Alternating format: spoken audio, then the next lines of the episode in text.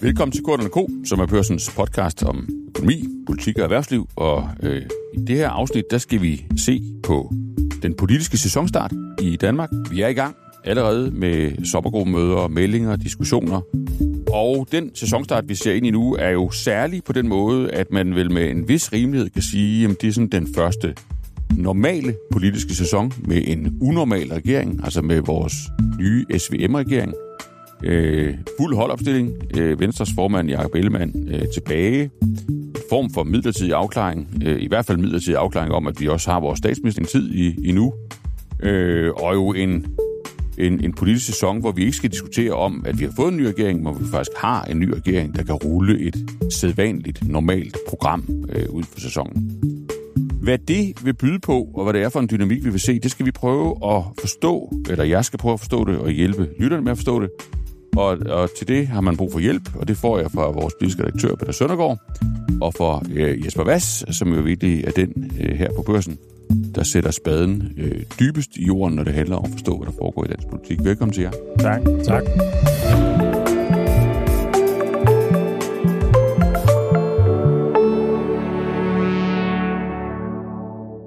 I har haft en god sommer. Ja, tak. Det er godt. Ja. I er i hvert fald godt i gang i, igen. Og hvis vi lige starter, øh, har jeg nær sagt, der hvor vi sluttede, da vi gik på sommerferie, nemlig ved øh, toppen af grænsekagen, øh, dem der leder vores regering, statsminister Mette Frederiksen, fuldt tilbage, øh, ikke på vej til NATO, klare forsikringer øh, om, at, at øh, det har hun aldrig nogensinde kunne tænke sig, og det kan hun heller ikke tænke sig nogensinde mere. Er det så, altså er den cirkel så fuldstændig sluttet? Altså er det, er vi back to square one med Mette Frederiksens position i regeringen, øh, Mette Frederiksens position i Socialdemokratiet? Eller er der på en eller anden måde en ånd, som er kommet ud af flasken, der ikke sådan lige kan proppes ned igen? Jesper, hvad du har skrevet lidt om det? Ja, og øh, når man øh, i de her dage taler med Socialdemokrater, så er de meget travlt med at fortælle, at nu er Frederiksen tilbage, og på sommergruppemødet satte hun ligesom skabet der, hvor det skulle øh, stå. Men når man så går øh, lidt dybere i det, så, øh, så krakelerer det jo lidt. Øh, det, det, det er jo tydeligt, at hun meget klart gerne vil signalere, at I'm back, og jeg er her også i en længere periode. Jeg gider ikke have debat om øh, mit lederskab, jeg gider ikke at have debat om øh, affølgestrid og så videre og så videre.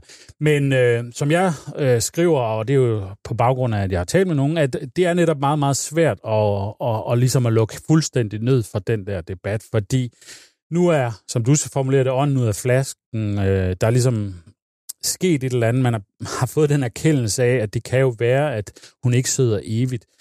Øh, så dem, jeg taler med, de siger, at selvfølgelig er hun svækket. Det er ikke noget med, at hun er antastet i den forstand, at der er nogen, der prøver at få hende ud hurtigst muligt.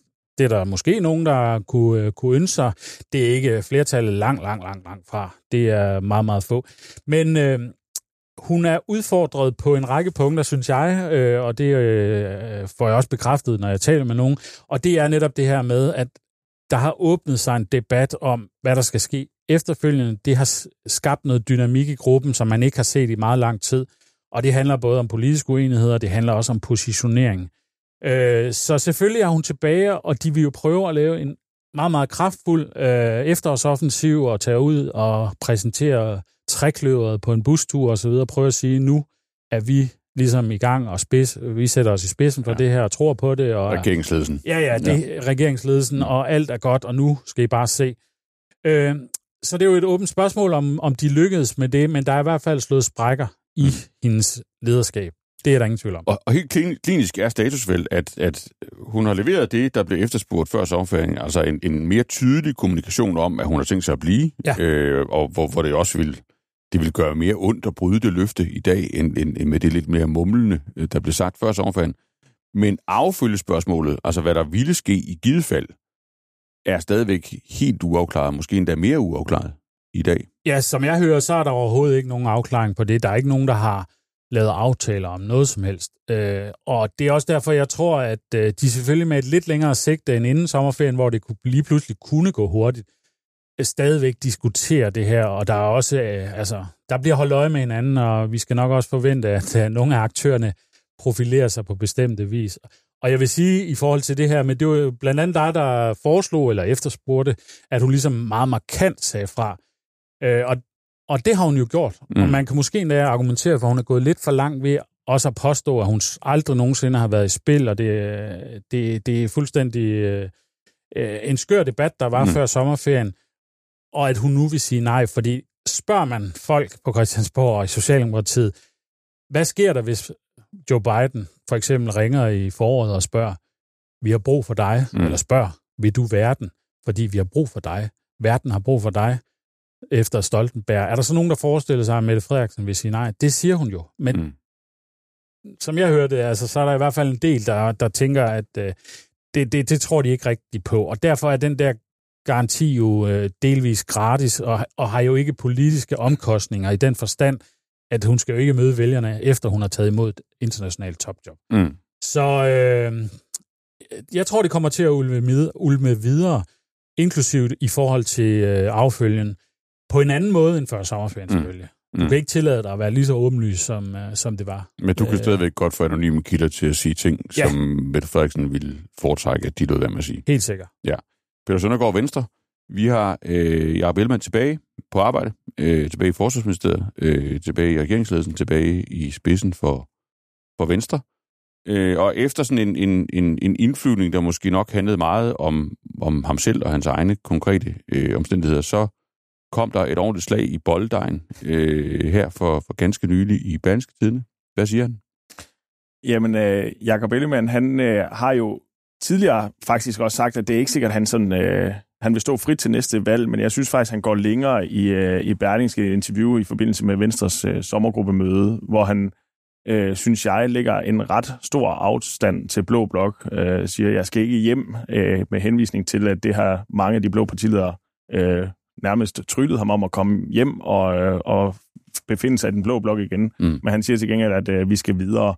Øh, og øh, han håber jo, at der er nogle af de blå partier, der vil øh, komme med ind og, og, hvad skal man sige, bruge magten inde på midten af, af spillebanen. Og, øh, og jeg synes, at jeg synes, det er et ret markant øh, interview, han giver øh, Jakob Ellemann, hvor, hvor han øh, som, som jeg ser det, bare lægger endnu større afstand til Blå Blok, og ser det også som en mere øh, blivende faktor i dansk politik, at midten er et sted, hvor der kan, kan regeres øh, med partier fra begge sider af, af, af midterlinjen. Mm. Øhm, og det, det synes jeg er en, det, det er en melding, som selvfølgelig bliver taget imod med, med meget kritiske røster fra de blå partier.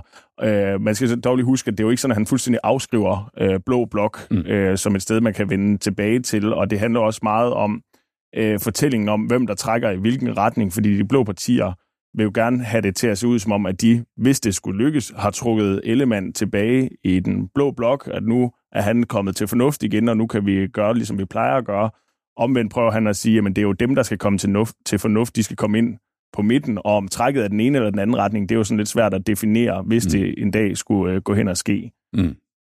Så, så for hver deres vinkel, øh, to medlemmer af regeringsledelsen, der, øh, der sådan har stemplet mere ind i, i projektet, end, end vi kunne fornemme og konkludere før sommerferien. Ja, de forsøger i hvert fald, og hvis jeg skal knytte en kommentar an til, til Ellemann, så er det jo også en erkendelse af, at den der meget defensiv forklaringsmodel, øh, de har turneret med hele foråret i baglandet osv., jamen prøv at se over i Blå Blok, der kan vi jo ikke lave noget osv. Den dur ikke på den længere bane. Vi bliver nødt til at stemple ind i SVM-projektet mm. med en positiv dagsorden om, at her er vores, det er vores projekt, og her får vi det her igennem, og vi får det her igennem, og så videre. Og så prøver han selvfølgelig at presse Blå Blok, hive nogle af deres vælgere over ved at sige, de sidder bare øh, og kritiserer og kritiserer, og øh, det giver ingen mening at, at, at fortsætte på den måde. Kom nu ind i kampen. Den parlamentariske situation er, er ændret på den lange bane også, øh, hvor man bliver nødt til at, at samarbejde. Så øh, det er en, et forsøg på at ændre den dynamik, øh, som de ligesom har selv været med til at skabe omkring deres regeringsdeltagelse, mm. og sætte en ny frisk dagsorden, hvor projektet bliver deres projekt, hvor de får nogle sejre, i stedet for det er sådan en, jamen vi havde ikke andre muligheder og sådan noget. Sådan lidt en nedtursramt øh, øh, argumentation, som har præget Venstre over et stykke mm. tid. Det er også deres øh, altså selverkendelse i forbindelse med det her. Ja, og jeg tror godt, man kan allerede nu sætte to streger under, at øh, hver gang der er et parti i Blå Blok, der kommer med et eller andet udspil, som er større og vildere end det, regeringen kan præsentere på for eksempel skat eller reformer eller noget som helst andet, så vil der være en ordfører for Venstre, der siger, jamen det er jo fint nok, I står derude på sidelinjen med alle mulige ting på glittet papir, men vi er dem, der rent faktisk får nogle ting gennemført. Det kan godt være, at det ikke er lige så meget, som det I får gennemført, mm. eller det I gerne vil. Til gengæld så er det noget, der bliver til noget i den virkelige virkelighed, og det er det, der tæller noget. Og mm. det er et forsøg på igen og igen og igen fra nu af og frem til næste valg, hvornår det nu på et eller andet tidspunkt skal komme langt ud i fremtiden, øh, simpelthen at få trukket nogle vælgere øh, ind til Venstre fra de blå partier, fordi at det er der, man kan få tingene gennemført. Det vil mm. være fortællingen for Venstre. Ja. Så grundlæggende er det et ryg, kan man sige, at Ellemann altså med, med, altså fuldt og helt med, altså med sjæl og, og, og, og liv, grundlæggende nu kommunikerer den analyse, Lars Løkke allerede lavede ved folketingsvalget i 2019, nemlig at, at tilstanden i Blå Blok betyder, at man må lave noget permanent nyt øh, fra et, et, et, et borgerligt synspunkt, hvis ellers man ikke er til, til at være ude på fløjen? Altså, han er jo ikke han stempler selvfølgelig mere ind i det ved at lægge afstand til Blå Blok, men det er jo ikke sådan, han stempler ind i at sige, at vi skal have en midterregering. Så mm. der synes jeg stadigvæk, der er en forskel mellem, Lars, ja, det ja. er der, mellem Lars Lykke og Jakob Ellemann. Han vil jo stå øh, i egen ret. Øh, Venstre mm. skal stå i egen ret. Det vil Moderaterne selvfølgelig også sige, at de gør. Mm. Men Moderaternes, øh, hvad skal man sige, raison d'etre for at bruge et af Lars Lykkes absolute ud, øh, yndlingsudtryk, er jo netop, at det skal være en regering hen over midten. Mm. Og det er ikke der, Jakob Ellemann, han stiller sig, i hvert fald ikke for nuværende. Det er jo ikke sådan, han siger, at vi skal have en regering hen over midten. Mm. De går til valg, når det kommer på et tidspunkt, på deres egen politik, og så vil de efter valget se, hvor kan vi så bedst få den gennemført. Om det er så en SVM-regering eller en anden midterkonstellation, eller om det er i en mere blåtonet retning, mm. det, det, det ved vi ikke for, for nuværende. Nej.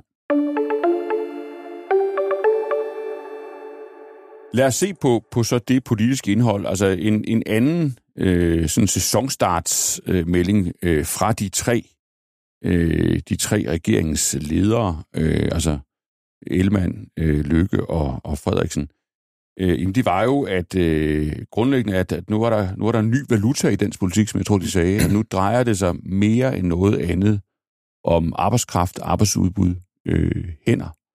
Øh, kunne man prøve at få jeres vurdering af, af, af det budskab? Altså, hvor, hvor meget krudt er der i det? Altså, på den ene side i, i sådan rent idémæssigt, øh, kan man vel sådan lidt provokerende sige, at det, det var dog alligevel den ældste nyhed, øh, der har været på banen i nyere tid, fordi arbejdsudbuddet har jo været sådan valutaen i dansk økonomisk politik, i hvert fald de sidste 30 år. Øh, og det er så måske bare, man kan så sige, at vi har haft en statsminister, der måske ikke bryder sig så meget om det, men det gør hun så nu. Øh, men, men så, så hvor meget, altså hvor stort et principielt ryg er det her og hvad med substansen? Altså, hvad er det, vi konkret vil komme til, og vil vi se det her afspejlet i, i den 2030-plan, i, i nogle andre... Øh, i nogle andre reformer, end vi ellers ville have udsigt til? Eller er det sådan grundlæggende bare en ny retorik oven på, på, på det, vi sådan set forventede os i forvejen? Substantielt synes jeg ikke, der er noget øh, nyt i det. Altså, du kan jo bare gå tilbage og se regeringsgrundlaget. Der står det jo også sort på hvidt, at øh, arbejdsudbuddet det skal øges med, hvad er det, 40.000 personer, så vidt jeg husker. 45, 45.000 ja, personer. Ja. Øh, så, så, så det har regeringen jo ment hele tiden. Øh, der, på det tidspunkt, at regering, regeringen blev dannet, var det jo bare ikke arbejdsudbuddet, der var det, der blev fremhævet, der var det, at det handlede om at skaffe en masse flere penge, mm. øh, fordi at øh, riget fattes penge, og vi skal bruge penge på alle mulige velfærd, øh, grønne omstillinger og alle mulige andre ting. Mm. Øh, så var det jo, at der lige pludselig i gåsøjne desværre for regeringsfortælling øh, væltede milliarder ind i statskassen, der blev opjusteret råderummet med 16 milliarder kroner.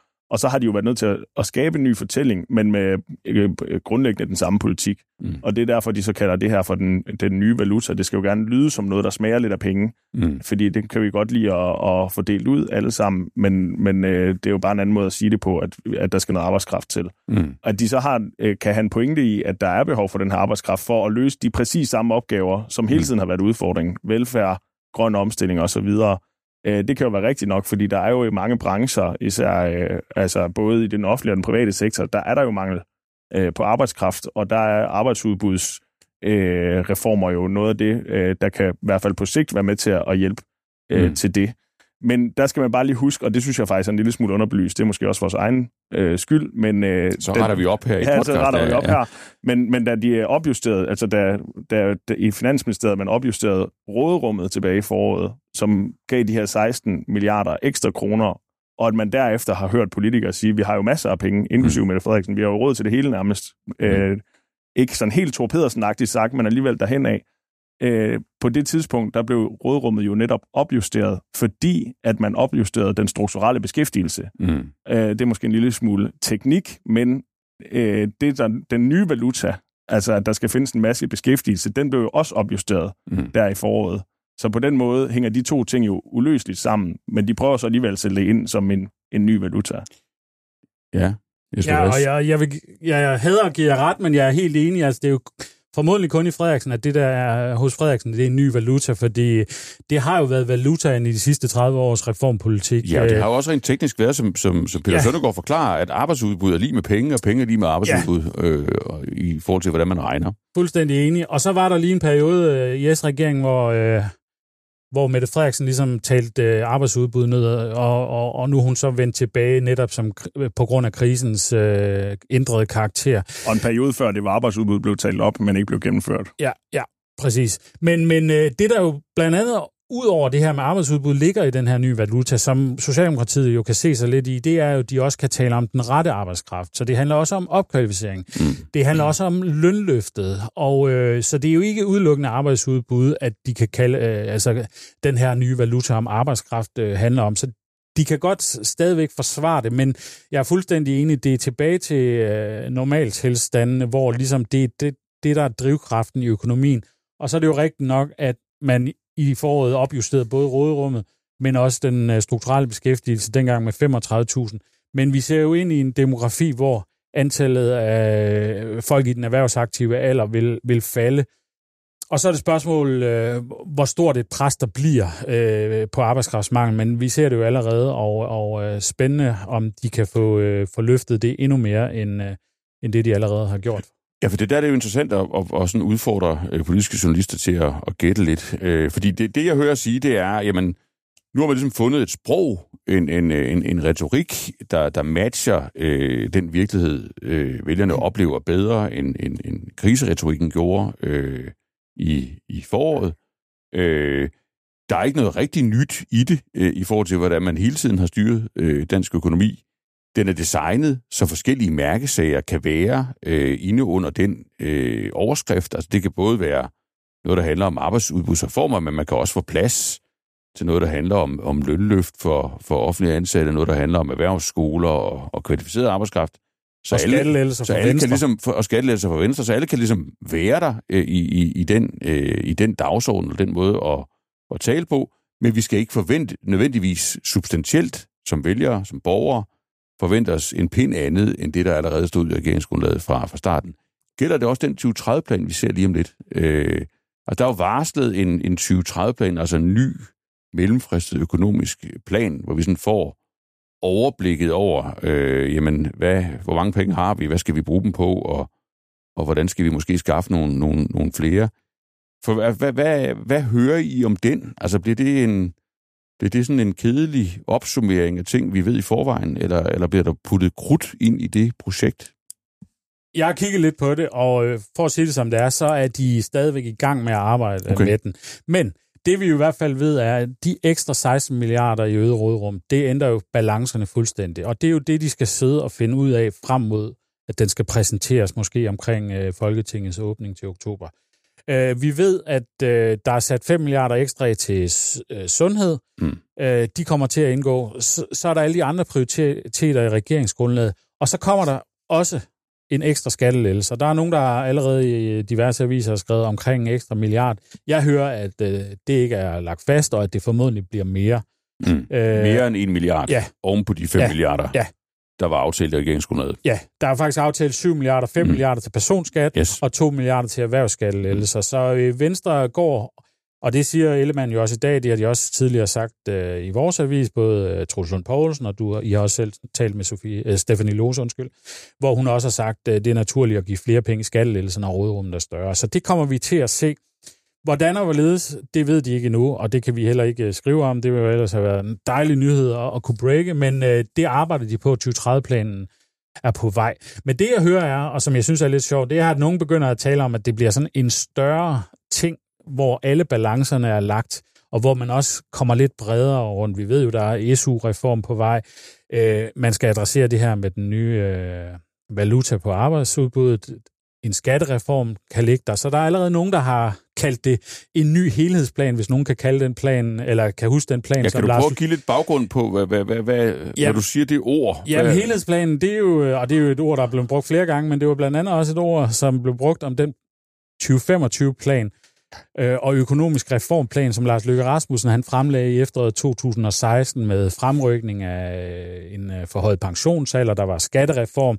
Nogen kan huske øh, det meget sirlige skatteforslag, hvor at man sænkede topskatten med 5 procentpoint, men kun op til en vis grænse. Det var det, der efterfølgende fik øh, Liberale Alliance til at eksplodere, og og det er en lang historie, men det var simpelthen sådan en, en større økonomisk plan, der kiggede på en lang række områder og, og skulle sådan ligesom stramme bardunerne, som var øh, et af Lars Lykkes øh, udtryk dengang. Den kollapsede så blandt andet, fordi Dansk Folkeparti ikke vil være med til at fremrykke en højere pensionsalder, og LA ikke kunne se sig i topskat, og endte jo med, at Lars Løkke Rasmussen måtte invitere øh, LA og K ind i regeringen. Mm. Men det var en meget stor og gennemarbejdet plan. Mange går taler om den som sådan et mytisk mm.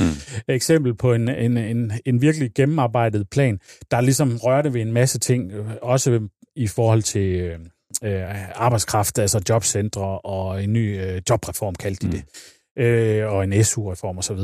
Og der er i hvert fald nogen, der overfor mig har kaldt det en, en ny helhedsplan, og, og som sagt har jeg jo ikke set den, og den er heller ikke helt færdigt, øh, hører jeg, men øh, jeg glæder mig meget til, om det bliver sådan et stort øh, øh, skrummel, og, og hvordan det så øh, kommer til at gå parlamentarisk med den.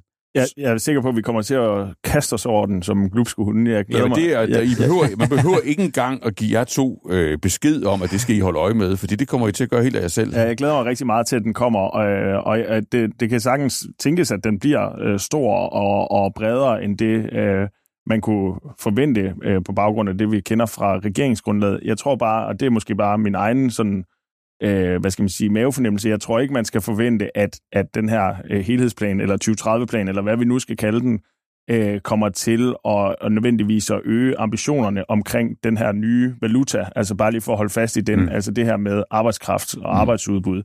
Øh, fordi der er jo øh, allerede et, et ret øh, ambitiøst mål der i regeringsgrundlaget, og jeg tænker, at sådan plus minus, så vil det lande nogenlunde øh, samme sted øh, som vi så i regeringsgrundlaget, når der bliver præsenteret den her 2030-plan. Det vil, det vil i hvert fald overraske mig rigtig meget, hvis de går ind og øh, øger arbejdsudbudsambitionerne øh, mm. i forbindelse med 2030-planen. Indtil videre har der jo blevet lavet en, altså der er blevet lavet to, øh, to øh, større ting, som har øh, givet gevinst på arbejdsudbuddet i den her regeringsperiode. Det ene det er jo selvfølgelig Stor Bededag, øh, som gav øh, en del arbejdsudbud, 8.500 eller sådan noget, og den anden det er øh, den her reform af kandidatuddannelserne, hvor der var en masse uddannelser, der skulle halveres øh, mm. i længde. Øh, og der skal man bare lige bide mærke i, at allerede der har man jo været nødt til at slække en lille smule i forhold til de oprindelige øh, ambitioner, altså arbejdsudbudseffekten ved den her kandidatreform var jo faktisk en lille smule lavere, mm. end det, man havde forventet, man kunne få ud af den, da regeringsgrundlaget blev lanceret. Så allerede der er der jo noget, der skal indhentes. Det kan jo så være, at man kan få en lille smule ekstra arbejdsudbud ud af en lidt større øh, skattelettelsespakke eller en lidt større skattereform, end det man oprindeligt havde tænkt. Men hvis man lige sådan plus minuser lidt hister her, man vinder lidt på gyngerne og taber på karusellerne, så, så tror jeg, at det går nogenlunde øh, ind samme sted. Ja. ja. Jeg okay. tror heller ikke nødvendigvis, det er på arbejdsudbud, de Nej. udvider. Øh, og stor er jo altid et relativt begreb, som vi ved. Øh, det bliver brugt meget i politik. Ja, præcis. ja, ja, ja. Øh, men, men, men jeg tror, den kommer til at omfatte mange elementer. Det er mere det, øh, man skal ligge i det her med helhedsplan. Øh, og så må vi jo så se også, hvad der kan lade sig gøre. Øh, en af de, de store opgaver for regeringen er jo at tage hånd om de her 42.000 unge uden arbejde øh, eller uddannelse. Og øh, det er nogle meget svære greb, såkaldte anden generations reformer, som har vist sig ikke rigtig at have effekter, der er virkelig batter. Øh, så det er jo ikke rigtig noget, der kan tælle op i det regnskab. Så kommer der jo noget ekstra skat. Det er jo spændende at se, om Venstre kan få lagt det et sted, hvor det har maksimal arbejdsudbudseffekt, i for eksempel endnu mere på topskatten. Problemet er, at Socialdemokratiet ikke øh, bryder sig om at lette skatten i toppen, og det er allerede den balance, der allerede ligger i øh, regeringsgrundlaget, kan de leve med, men der er allerede nogen, der ytrer deres bekymring om, bliver det endnu mere i toppen, så får vi et problem. Mm. Øh, så øh, meget, meget spændende, hvad der kommer der, og man kan da ikke udelukke, at vi bliver skuffet, mm. men øh, sådan er det. Men hvis, vi, hvis vi nu udnytter det forhold, at vi ikke ved noget til at forfølge øh, det, vi jo så kan døbe øh, Jesper Vass-hypotesen øh, om en... Øh, om en stor, eller i hvert fald større, helhedsorienteret helhedsplan. Øh, helhedsplan end, end, end ventet. Øh, så er der i hvert fald også nogle, der er jo nogle, man kan jo også afgrænse ting negativt nogle gange. Der er nogle komponenter, vi ved ikke går med.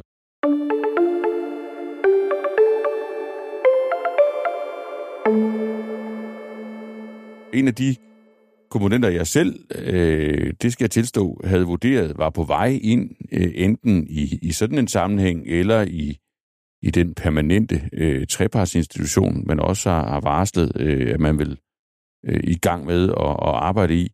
Jamen, det var jo den debat, der rumlede hele vejen hen over øh, sommeren om, øh, om en ændring af vores velfærdsmodel, en ændring også af vores pensionssystem, med en introduktion af opsparing, ikke bare til til pension, men også til, øh, til pleje. Og Jesper Vass, det har du jo prøvet at, at grave rundt i, altså hvor den ja. idé kom fra, og Ja, det er lidt et øh. minefelt. Øh, nu hørte jeg jo podcasten for, øh, for nylig med dig, Bjarne, øh, Sten, Sten Bokan, undskyld. Ja, ja, ja. ja. Øh, hvor du øh, sagde, øh, at det var, du også har tænkt de tanker tidligere. Det synes jeg da. Og, og det øh, tror men, jeg... Du, du, du, nu har vi jo... Øh, der er jo fuldstændig ytringsfrihed her på børsen. Ja. Du skal være meget velkommen til at give din uforbeholdende ja. vurdering. Jeg tænker mere på, altså, hvor, ja. altså sagen er jo enten blevet kørt i garage, Nemlig. Ja. Og det har jeg jo faktisk skrevet af et par omgange, ja. fordi det har jeg hørt øh, på vandrørene. Men lad mig bare sige, at jeg muligvis også har øh, skrevet noget lidt skarpt i forhold til, hvor ideen præcist opstod. Fordi mm. den har en længere hale, mm. en længere historik. Mm. Men, øh, og, og der har været talt om, men, men, men det vi i hvert fald kan slå fast er, at ATP's direktør også har spillet en rolle. Han har fremlagt mm. nogle bekymringer og nogle løsningsspor for regeringen i foråret, der ligesom har genantændt debatten.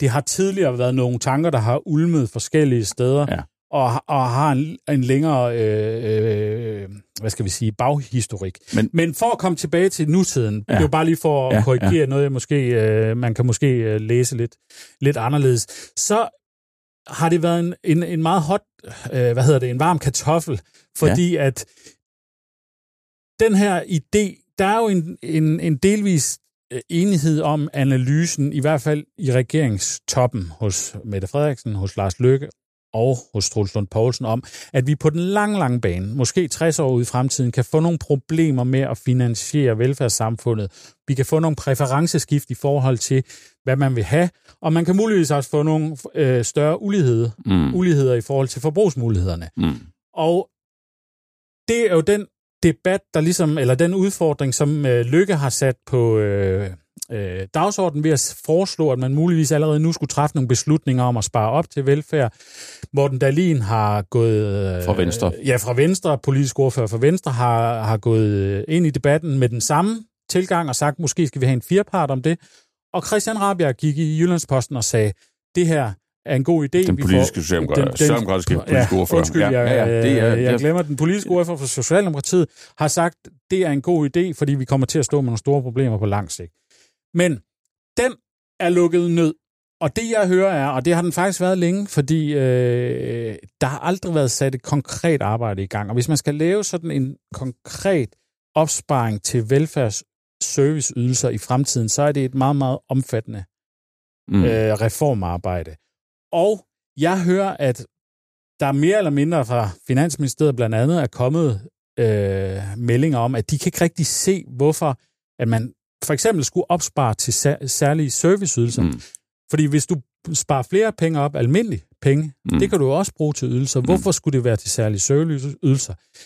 Der er også den udfordring med øh, overskud på betalingsbalancen. Hvorfor skal vi spare endnu mere op? Bliver det en ekstra skat? I har selv været igennem, der er mm. om det her med sammensat marginalskat og så videre.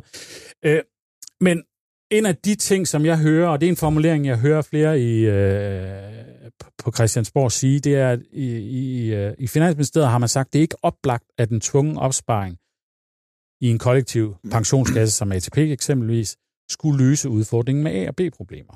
Så jeg tror, at Mette Frederiksen har luk, øh, lugtet lunden, øh, eller læst de her notater måske endda, og så sagt, det er nok ikke her nu.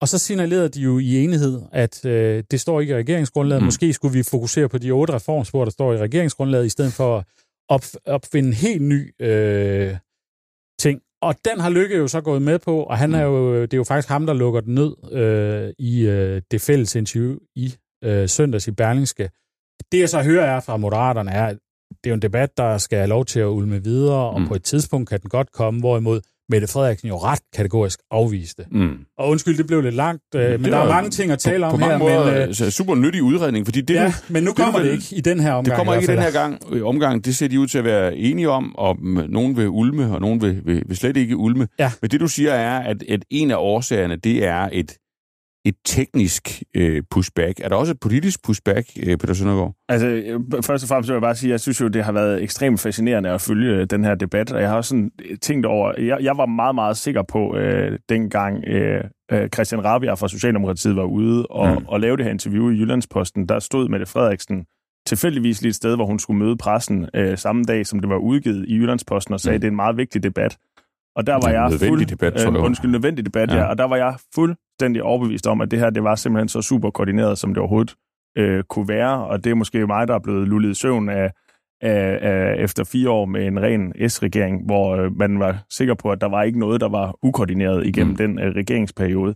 Det her, synes jeg, har været et meget, meget øh, rodet forløb, og det tror jeg så også, at Lars Løkke han spiller en, en rolle i det, fordi han har jo været ude som den første og åbne den her debat, og de andre partier har nok på en eller anden måde også følt sig lidt nødsaget til at gå ind i debatten. Mm. Mm. Vi ved jo også, at Mette Frederiksen blandt andet på et gruppemøde efter Lars Løkke, som den første var ude og snakke om det her, ligesom har opfordret øh, øh, sine partikollegaer til, jamen, så må I jo deltage i debatten, hvis I synes, Lars Løkke løber med det hele, så må Mm. I jo gå ind i debatten. Mm. Og det så vi jo så først Peter Hummelgaard fra Socialdemokratiet, der går ud og mener det modsatte af Lars Løkke. Så kommer Christian Rabia ud og mener det samme som Lars Løkke, inden Mette Frederiksen så til sidst ender med at slå fast, at det er en vigtig debat, og vi skal blive ved med at diskutere det, men vi skal ikke gøre noget som helst ved det. Mm. Hvor jeg sådan tænker, hvorfor er det, vi overhovedet skal debattere noget, hvis det allerede på forhånd er slået fast af statsministeren, at det kommer ikke til at øh, føre nogen vegne.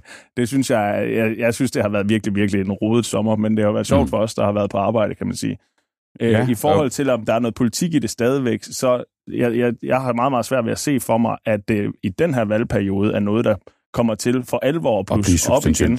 Det kan selvfølgelig godt være, at man nedsætter en arbejdsgruppe eller et eller andet på et tidspunkt, men det er jo en debat, der kan få lov til øh, og sådan og små citre øh, hister her, øh, og, og måske blive øh, hvad hedder sådan noget modnet. Mm. Øh, og så kunne man jo godt forestille sig, at det var noget, øh, måske anført af moderaterne, vil blive bragt, bragt op igen øh, i forbindelse med en valgkamp eller et eller andet, at det så kunne øh, være noget, der kunne, øh, kunne blive gennemført i en eller anden form øh, på den anden side af et valg. Jeg tror ikke på det på den her side af et valg. Og det Mm. er simpelthen fordi, at Mette Frederiksens afvisning på, øh, på pressemødet øh, i forbindelse med deres sommergruppemøde i onsdags, var meget, meget kategorisk. Altså virkelig kategorisk på, det kommer ikke til at ske. Mm. Vi skal debattere det, men vi kommer ikke til at gøre noget ved det. Mm. Siger det også noget, og nu bliver det selvfølgelig meget spekulativt, men det synes jeg er, han er sagt nødvendigt om, om, om så centrale spørgsmål. Øh, siger det også noget om en eller anden form for indre magtbalance i Socialdemokratiet? Det, jeg, må, jeg, jeg var jo også svækket af sommerhjerne, øh, men, men jeg var på, på linje med dig i, at jeg synes signalerne øh, hen over sommeren, øh, eller i hvert fald starten af sommeren, pegede jo i retning af en, en statsminister, der havde besluttet sig for øh, at, at gå med de to andre regeringspartier ned ad det her spor på en eller anden måde, øh, og oversætte de kræfter i sit eget parti, som, som var skeptiske, sætte dem på plads. Øh, nu er det vel næsten det modsatte billede, øh, men man ser, nu ser det ud til at være en statsminister, der, der har, har fortrudt øh, den beslutning, hvis hun nogensinde, hvis hun nogensinde ellers øh, var, var nede af det spor, og i stedet for have rettet ind efter de kræfter i Socialdemokratiet, øh, der, der råbte op og sagde fra øh, over for Christian Rabia. Er det for, er det for, for langt at gå i sin fortolkning, Jesper Vass? Er det, er det ren I- teknik, vi snakker om? Øh, Altså, jeg tror godt, man kan sige, at Rabia ikke gik ud fuldstændig for egen regning. Ja, det vil også være min øh, Men- vurdering. Men, men om han så øh, gik lidt for langt ved at fokusere på løsninger, det har han jo i hvert fald selv sagt. Det, der skal man nok ind i hovedet på både Rabia og Mette Frederiksen for ligesom at finde ud af det. Jeg synes, der, det er åbenbart en ret interessant dynamik, fordi i lang tid har vi jo haft fornemmelsen af, at Lykke kunne køre med klatten i den her regering, og Mm. at ligesom Mette Frederiksen og Venstre, øh, på lange stræk i hvert fald, og det kan godt være, det er fortegnet, det vil de helt sikkert ikke mene selv, fulgte i hans kølvand. Mm. Men lige her er der jo i hvert fald trukket en streg. Mm. Og jeg synes, det er også bemærkelsesværdigt, at Lykke ligger øh, ned, eller går med til at lægge ideen ned, fordi det behøves han jo ikke at gøre. Mm. Jeg tror, der er to ting, der, der, der gør det. Øh, og det er, at baglandet har reageret meget hårdt på den her. Altså det kan godt være, at vi har set øh, tre gruppemedlemmer i Avisen Danmark kritisere forslaget, øh, og vi har set Henning Overgaard, øh, øh, en af øh, fra fagbevægelsen, kritisere det ude i det åbne, men jeg hører, at baglandet har været meget bekymret for det. Altså, det har været den store, store sag i Socialdemokratiet, ud over Stor Bededag og seniorpensionen. Der er mange, der er bekymret for de meldinger, der mm. kom om tunge opsparing til velfærd og øh, diskussionen om den universelle velfærdssamfund. Og den, og den anden ting, det, det er simpelthen, at der har været et, et, et fagligt øh, pres mm pres er jo nok forkert, når man taler om embedsmænd, men de har i hvert fald stillet nogle spørgsmål, som har, har fået øh, toppen af regeringen til at tænke, det er nok ikke lige mm. bare den bedste idé i verden øh, på alle fronter. Det, det kommer med nogle store diskussioner, nogle øh, meget, meget svære dilemmaer og alt mm. muligt. Og de to ting til sammen, tror jeg, har fået dem til... At lægge det på is. Ja. I forhold til det der med, at Lars Lykke, han jo ikke det, det er jo bare anhold noget, du siger, fordi det der med, at Lars Lykke han ikke behøvede at lægge den ned, det, det vil jeg sige, jeg synes faktisk, det er klogt af ham, at han går med til at lægge den ned, fordi det her kunne meget vel have udviklet sig til Stor Bededag 2.0, mm. øh, især for Socialdemokratiet. Øh, så ved at lægge den her ned, altså at Lars Lykke selv går ud og siger, at det kommer ikke, vi følger bare regeringsgrundlaget, øh, gør jo, at der kommer lidt mere ro på bagsmækken for Socialdemokratiet, så de rent faktisk kan fokusere på noget af alt det, de endnu ikke har gennemført, og som øh, hvor mange af tingene, de jo heller ikke kunne, kunne gøre noget ved i foråret, fordi de var simpelthen øh, kommet så meget defensivt øh, på grund af den massive kritik, der var af Stor Bededag, og det havde været en katastrofe for regeringen. Nu starter du selv den her podcast med, at det her det er den første normale sæson, mm. Mm. Øh, fordi foråret jo også var øh, hæmmet af blandt andet Stor Bededags øh, debatten, og hvis øh, de skulle køre øh, efterårssæsonen her øh, med en ny Stor Bededagsdag, jamen altså, så vil man først for alvor sige, at den her regering har jo øh, fejlet fuldstændig. Mm.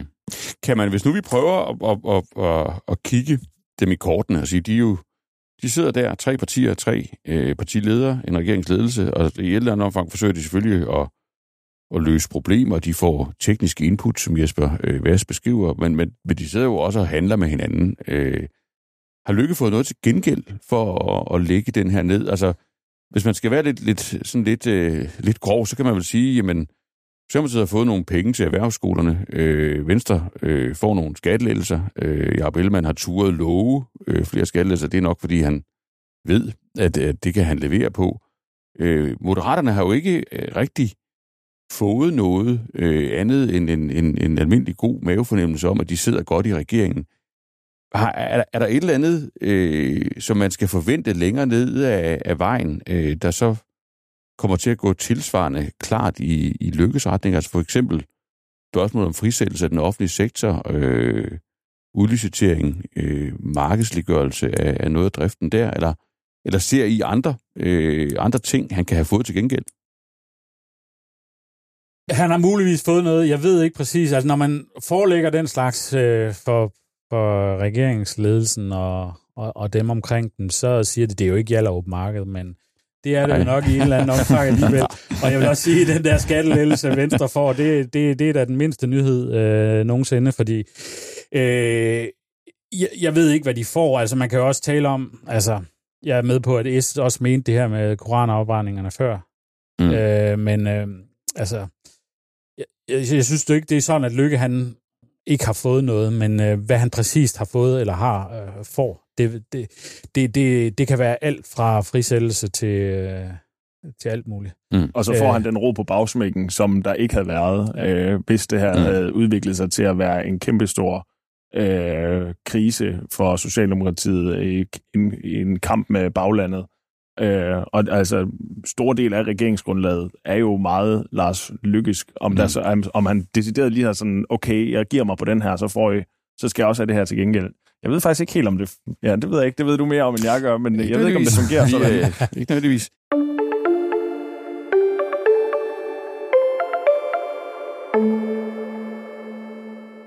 En ting øh, mere, som jo har præget øh, her optakten til den nye politiske sæson, øh, det er jo helt klimaspørgsmålet. Øh, meget skarpt i den offentlige debat, øh, ikke mindst i lyset af det, den måde vejret udvikler sig på globalt i løbet af, af sommeren. Men, men, men det er jo ikke kun øh, vejrudsigten, der driver klimadebatten. Det er jo også øh, hele spørgsmålet om, hvorvidt vi når vores øh, klimamål i tide, øh, og hvorvidt øh, processen er, er, er offensiv eller defensiv. Øh, hvordan ser I det spørgsmål? Det har fyldt voldsomt i det offentlige rum. Det har fyldt øh, markant ind mod statsministeren. Det er vel i virkeligheden den, det enkeltstående emne, hun øh, har kæmpet mest med, øh, siden hun kom på banen igen øh, efter ferien. Formentlig tror jeg, det jeg vil gætte på til sin egen overraskelse. Jeg tror, man vil traditionelt for sig have tænkt, at det er da nok noget andet, vi skal, vi skal slås med. Noget, noget, der handler om velfærd, noget, der handler om reformer. Men det blev klima. Hvordan, hvordan ser I, altså, øh, hvordan hører I, at regeringen kommer til at takte den udfordring? Kommer de til at gøre noget andet, end det, de har tænkt sig hele tiden? Jeg tror, øh, ligesom det her med den nye valuta er meget øh, et retorisk greb, så tror jeg også, at de er ude i en, en øh, retorisk linedans fra regeringens side, hvor de mm. måske har trådt lidt ved siden af linen i starten af sæsonen, hvor de simpelthen har undervurderet, hvor meget det potentielt kan have sat sig i befolkningen, at man har set ekstreme hedebølger i Sydeuropa mm. og kæmpe havl i Italien og oversvømmelser i Norge og alt muligt andet.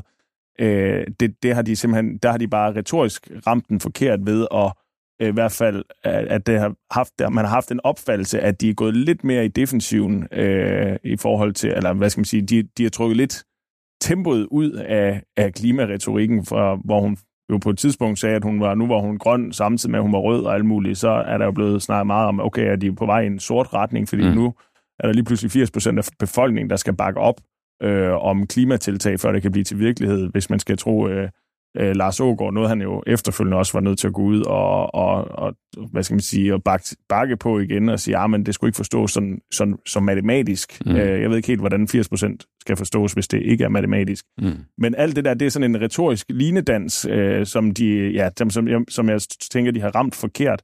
Hvis man kigger ned i det substantielle, øh, altså hvad gør de så? Øh, der er der jo øh, for Lars Ågårds vedkommende, det er altså vores klimaminister, øh, en opgave i at få implementeret en masse øh, politiske aftaler, der blev indgået øh, under den tidligere regering, S-regeringen, hvor Dan Jørgensen jo sad og lavede øh, faktisk ret mange, rigtig mange klimaaftaler, og der tror jeg, at, øh, man skal på en eller anden måde have sådan øh, ryddet lidt op i det. Der var nogle ting i det, som øh, er måske sådan unødvendige rent faktisk at sætte i gang, og, øh, og, og det handler sådan set bare om at få nogle af de her ting til at komme ud og virke ud i virkeligheden. Mm. Øh, fordi indtil videre er det jo bare en masse øh, planer, men det er jo ikke noget, der reducerer øh, CO2-udslippet af sig selv. Mm. Så sidder de jo lige nu øh, med hvad hedder det, de her forhandlinger om at nå vores øh, såkaldte 2025-mål. Sådan et har vi jo også ud over mm. vores 2030-mål. Øh, og der er det jo også, altså bare det, hvor meget skal der egentlig reduceres øh, i CO2-udslippet for at nå vores 2025-mål, er der jo forskellige holdninger til, og allerede der bliver det jo svært. Altså Klimarådet har en holdning, regeringen har en anden holdning. Øh, regeringen har sjov nok øh, den vurdering, at der ikke skal særlig meget til. Mm. Og der, øh, jeg, jeg havde faktisk forventet, at, øh, at regeringen vil gøre mere, end den hidtil har lagt op til, som er sådan noget med iblandingskrav i noget brændstof, som mm. gør det en lille smule øh, grønnere, Øh, og der troede jeg faktisk, at regeringen de vil lægge op til mere, men som jeg forstår de der 2025-forhandlinger, de sidder med nu, så er det det, der er på bordet. Øh, det er, at man øh, gør det der hvad hedder det, brændstof. Jeg er ikke særlig stor brændstofekspert, men man gør det en lille smule grønnere med nogle iblandingskrav. Det gør dieselen lidt dyrere, måske en 30 øre dyrere eller sådan noget, når man står nede på tankstationen og tanker sin dieselbil, hvis man har sådan en. Øh, og så tænker man, at det må være nok til at nå 2025-målet. Mm. Så det er et relativt lille sådan hjørne øh, i, i klimadagsordenen, der kører lige nu, selvom at retorikken omkring det og kritikken af regeringens retorik er ret stor.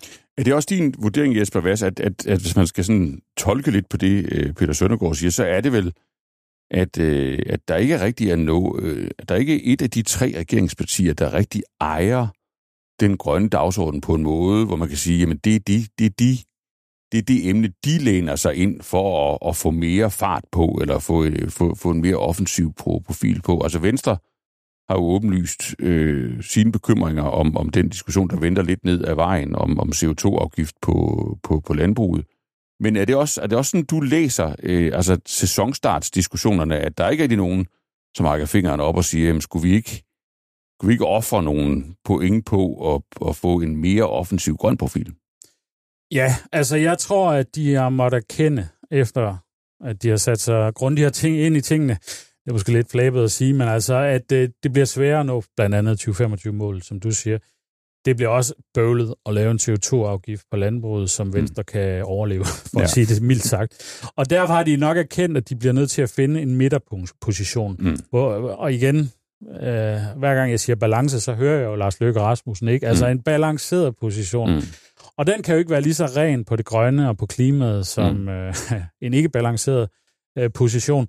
Og øh, det er jo så det, vi har set, de har forsøgt at kommunikere. Der var jo berømte opslag fra Mette Frederiksen på Instagram, og, og så gik det hele i brand med forsider på øh, politikken, forsider på information, og så videre. Klassiske øh, aviser, der har meget fokus på, at øh, det går for langsomt og så videre.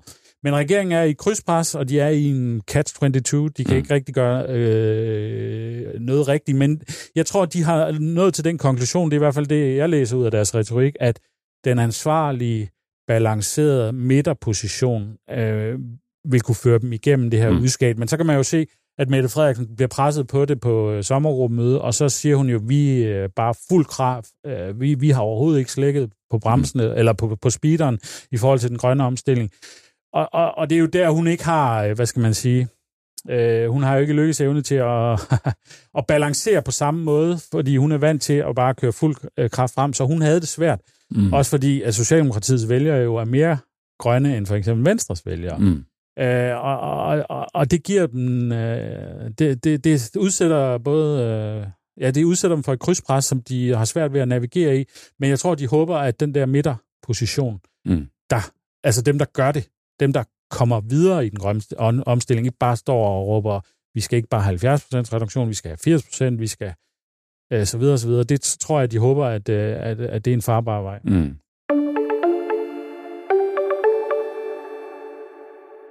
Lad os slutte med, med det, der startede sæsonen. Øh, koranafbrænding korankrise. Var det krisen, der, der kom, og så gik den igen? Øh, og var det, var det, var det dansk, det nye, det nye tilstand i dansk politiks store paradoks, der sådan for alvor spillede sig ud der, hvor vi startede den politiske sæson næsten før folk var kommet tilbage fra ferie med noget, der lignede en kæmpe krise. Øh, ikke bare for Danmark, men også for regeringen, hvor man skulle stille sig et rigtig svært sted med en begrænsning af ytringsfriheden, et, et pres fra regimer og, og lande, vi, vi normalt øh, bestemt ikke bryder os om. En opposition, eller to oppositioner, der tænkte, at nu skal vi virkelig tage nogle billige point hjem på, på regeringen her. Og så en, en, en, en, en sag, der i virkeligheden paradoxalt vendt, lige pludselig vendte sig 180 procent om, fordi det viste sig, at et flertal af befolkningen sådan set øh, bakket op øh, om, om midterstandpunktet, om det pragmatiske standpunkt, øh, der handlede om at, at håndtere den her situation. Er det, altså, hvordan tror I, det har, har, har virket internt i regeringen? Har det været, har man draget et lettelsens suk? Har man måske ligefrem øh, følt sig bekræftet i, at at det, vi går og siger, øh, den retorik, vi har haft her fra starten af sæsonen om, at, at der faktisk er et værdifællesskab, en, en, en, en substantiel tyngde til det, vi har gang i sammen øh, over for oppositionerne, at det er der egentlig noget om i praksis. Man skal huske, at der er en sæson 2 stadigvæk, øh, fordi den er jo ikke gennemført endnu, øh, den her lovgivning. Øh, og og et, altså, jeg var faktisk jeg var overrasket over at se, at der var øh, flertal i befolkningen, der bakkede op om den her mm. begrænsning af ytringsfriheden.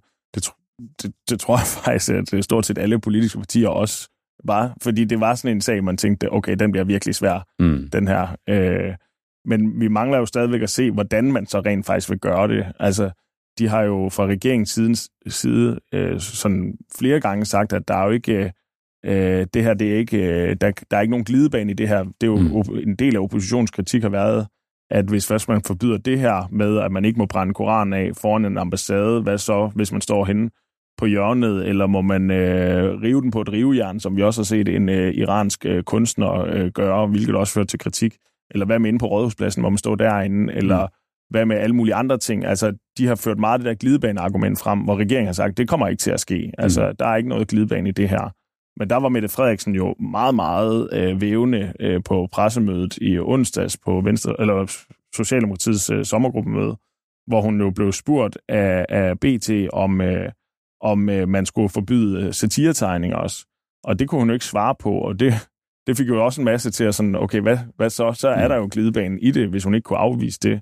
Det er så efterfølgende blevet korrekset af, af først af Venstre og siden af Socialdemokratiet, at det bliver selvfølgelig ikke ulovligt. Mm. Men det er bare for at sige, det er jo først, når vi kommer hen og ser, hvordan kommer den her juridiske øh, nålestiksoperation til at se ud. Det er også først der, at danskerne sådan for alvor kan mm. se, om, øh, om de rent faktisk bakker op om det. Fordi lige nu er det jo stadigvæk ret øh, fluffy, men det er rigtigt, det er jo ikke, det er ikke en sag, der har ramt regeringen helt lige så hårdt, som man kunne have, have troet. Øh, og det kan sagtens tænkes, at de kan lande den et, øh, et godt sted.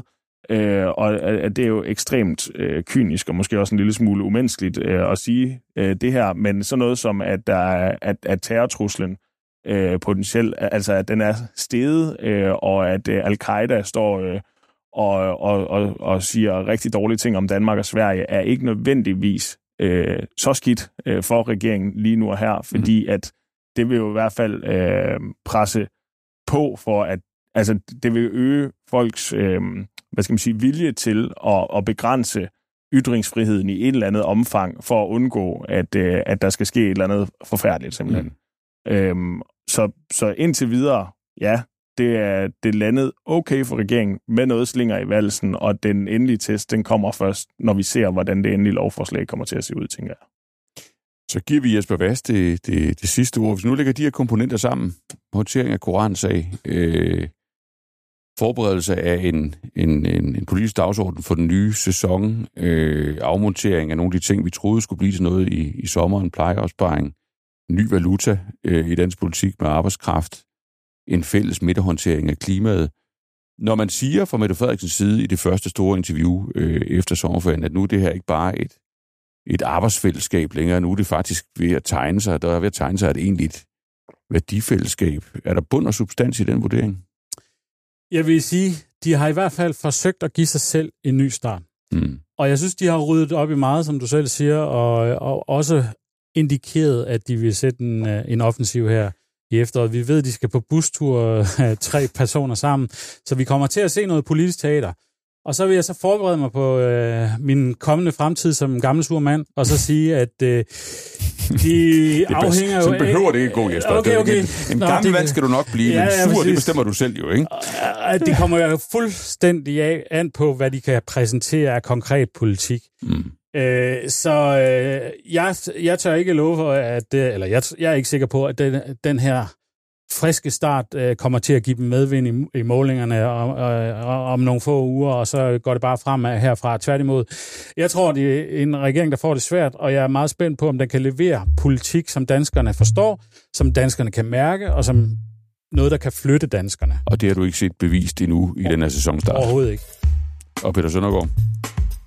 Og så er der begivenheder. Man kan aldrig vide, om der kommer en eller anden Præcis. mærkelig krise, øh, som, som skal håndteres enten i et parti, eller på tværs af partierne, eller øh, udefra kommende, øh, som skal håndteres. Der er altid et eller andet, der kan skabe ballade, så selv en ny start kan, kan godt køre sporet. I virker klar. Tusind tak for at, at få ridset hele øh, banen op, øh, før vi for alvor går i gang med at skrive om, om dansk politik i eftersæsonen 2023. Det tak. Tak.